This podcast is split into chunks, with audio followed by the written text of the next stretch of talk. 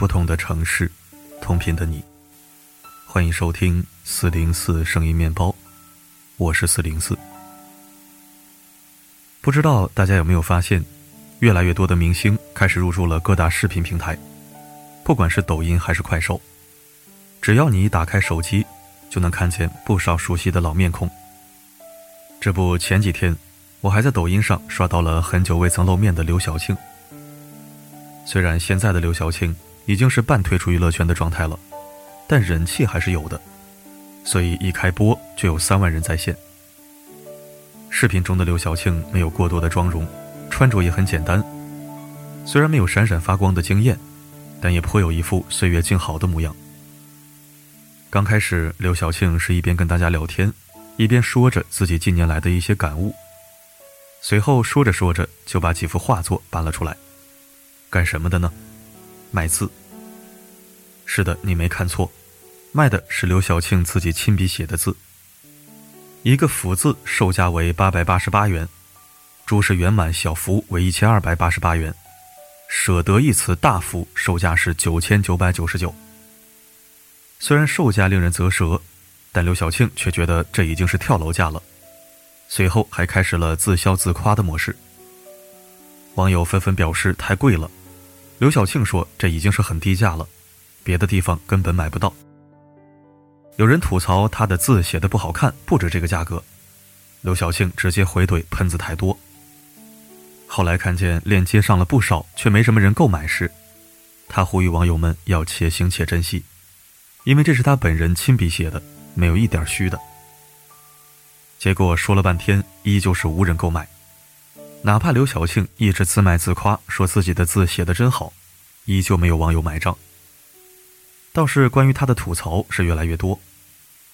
看着直播间里的刘晓庆，我突然想到了十二年前的那一天，他刚出狱的时候，也是这么的特立且独行。只不过刘晓庆还是十九年前的那个刘晓庆，可他的生活却早已经回不去了。十九年前，二零二二年之前。刘晓庆的人生是幸运的，也是狂傲的。刘晓庆出生在一个单亲家庭，打小就是跟着外婆长大的。三岁时母亲再婚，刘晓庆这才回到了母亲身边。继父的出现，可以说是刘晓庆生命里的一份甜。他不仅对待刘晓庆视如己出，还会在日常的时候带着刘晓庆一起读经典名著，《三字经》《千字文》。这对刘晓庆来说都是小儿科的东西。刘晓庆性格大大咧咧，也很有自己的想法。身为老师的母亲一直希望女儿可以有一个安稳的生活，但刘晓庆却觉得那样的生活根本毫无意义。为什么我不能追求自己喜欢的事呢？这是我的人生，我就要自己做主。于是，在十一岁那年，刘晓庆就坚定了自己对艺术的追求。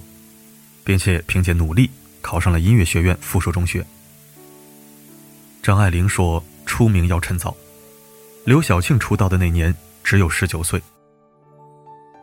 很多人都不知道，《南海长城》里的角色是刘晓庆自己抢来的。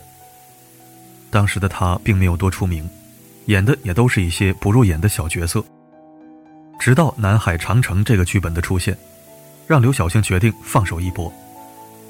当时天不怕地不怕的刘晓庆，一个人找到了导演李俊。导演让我试试吧，我保证能演好。结果根本没人把他的话当回事儿，毕竟没有导演会让一个无名小花来跳剧。后来不知道是谁喊了一句：“谁敢从这儿跳下去？”那是一个军舰啊！刘晓庆二话没说冲了出来：“我敢跳。”随后就“通”的一声跳了下去。这可把导演看傻眼了。要知道，从军舰到海面上大概有十米的距离，别说是女人了，就算是男人都要犹豫几秒。但是刘晓庆，她太敢了。幸运的是，她最后如愿以偿的得到了这个角色。当时她在南海长城里饰演一个渔民，为了让角色更加真实形象，刘晓庆花了大量的时间跟当地的渔民学习，从穿衣吃饭到休息聊天。一步一个印子的模仿。当时的拍摄条件挺艰苦的，很多场景都需要演员上场，刘晓庆咬着牙硬生生的扛过去了。其实这算不了什么，最让人觉得这个女人心狠的是为了事业可以打掉孩子。那是她刚经历第一段婚姻，婚后没多久，刘晓庆就有了孩子。丈夫王丽很高兴，因为他觉得女人有了孩子就可以安心待在家里，不再那么抛头露面了。但让他没想到的是，刘晓庆为了事业，竟然可以选择打掉孩子。俗话说，女人不狠，地位不稳，但能狠到这个地步的女人，真的不常见。刘晓庆是一个很有野心的女人，而且她的野心是赤裸裸的。《南海长城》这部电影虽然没有让刘晓庆多火，但是却开启了刘晓庆长达四十多年的演艺生涯。最让刘晓庆家喻户晓的，还是一九七九年的《小花》。那年的刘晓庆二十四岁，凭借此片顺利拿下了百花奖最佳女配。随后更是连续三年把百花奖抱回家。可很快，她的职业生涯就迎来危机。一九八一年，她主演了电影《原野》，这部电影整整被压了七年才获准上映。原因就是剧中有一个镜头是刘晓庆在和男主约会时解开了胸前的一颗纽扣，因而被批判是尺度太大。放在一般人身上，早就站出来道歉了，可刘晓庆偏不。一个人的性感根本就不是靠脱来实现的，一个人的性感实际上是一种流露，就是扣子要全部扣得好好的，什么都没有，头发是很整齐的，但仍然是性感的。性感没错，错的是思想龌龊的人。刘晓庆就是这么一个较真的人。还有一次在拍摄《火烧圆明园》的时候，当时她是剧里的女一，但是在戏外的她待遇却还不如一个丫鬟。别人睡床，她就只能睡在地上；别人吃肉，她就只能吃清汤寡水的稀饭，甚至是片酬都赶不上他们的一个镜头。刘晓庆怒了，直接开怼。我当时就哭起来，不演了，说我要吃肉吃米饭。导演就说快拿肉来，我还不干，说不行，我要全部中国内地演员都吃肉和吃饭，我才拍戏。说罢就果断地离开了剧组，去哪儿呢？去赚钱。爱钱没有错，可是放在当时，那就是一个很不光彩的事儿。但刘晓庆一点都不掖着藏着，纷纷到各地去出演。结果，当地的人一边听着他在台上唱歌，一边纷纷将钱扔去台上。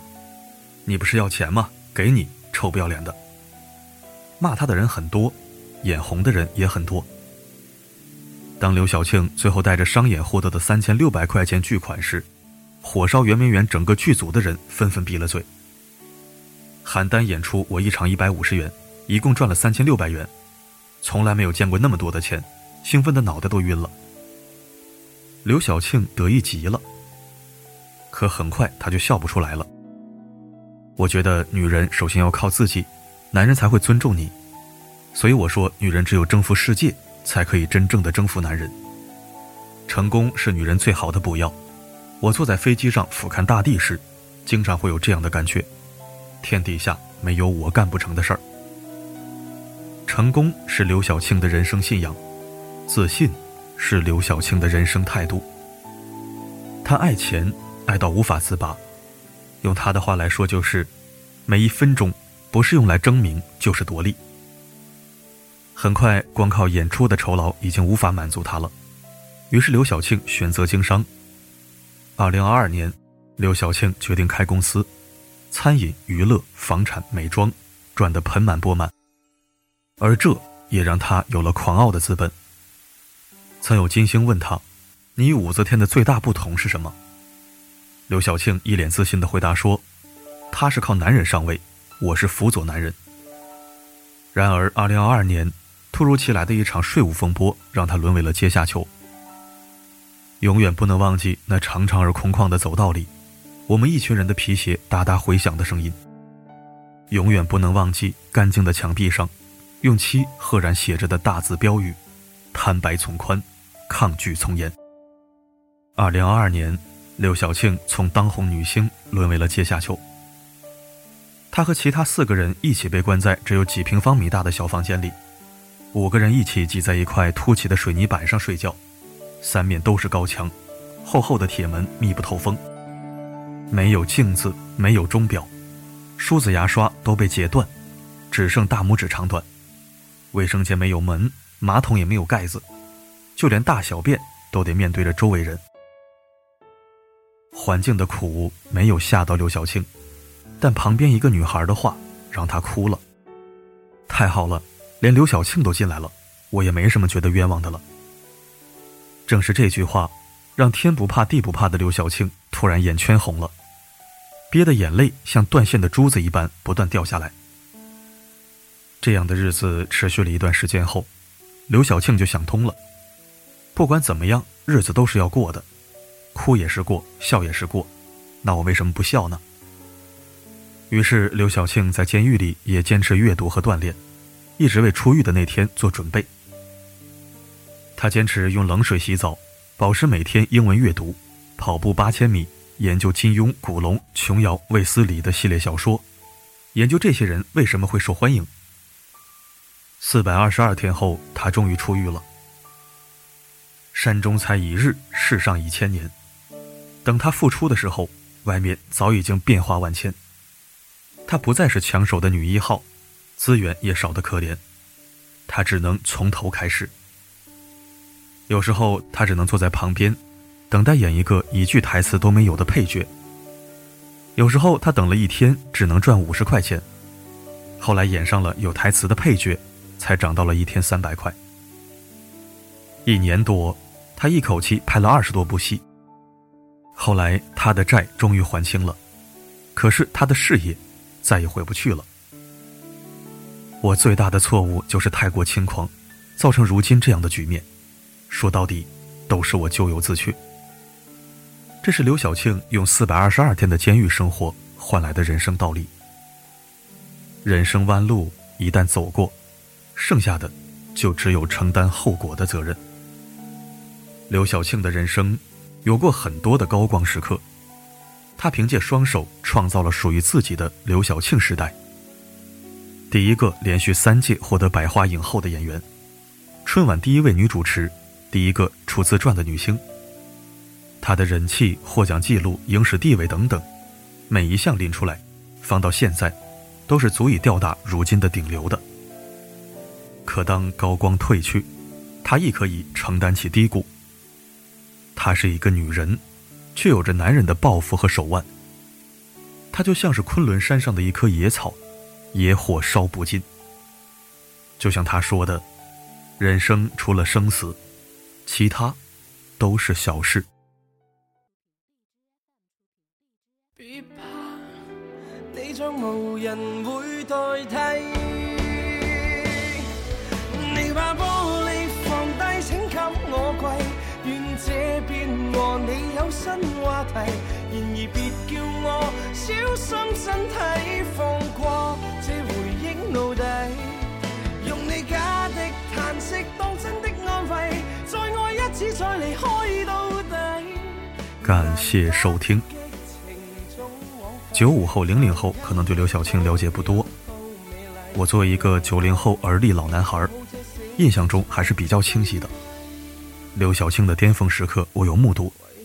后面因为税务问题身陷囹圄也有耳闻。怎么说呢？人生如戏，跌宕起伏，喜忧参半。除了生死，都是擦伤。愿我们都能有站上高光的魄力，也有迈下神坛的勇气。好了，今天的分享就到这里。我是四零四，不管发生什么，我一直都在。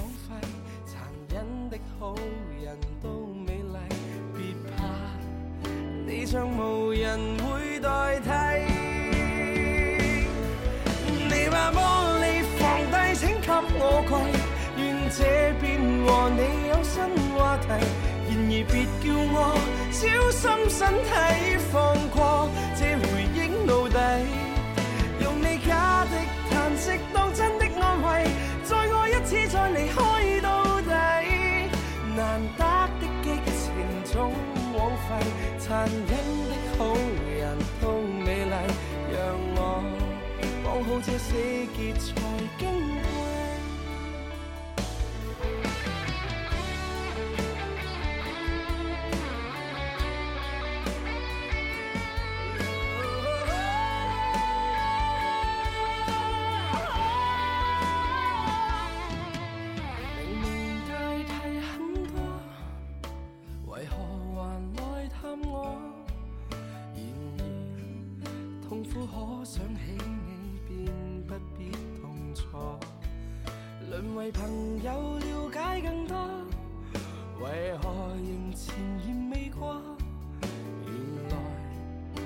情未了的是我。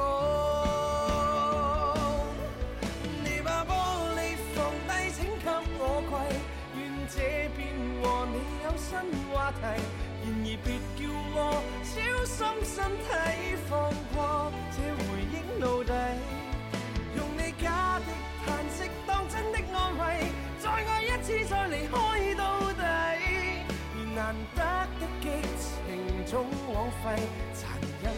好人都美丽让我绑好这四结才矜贵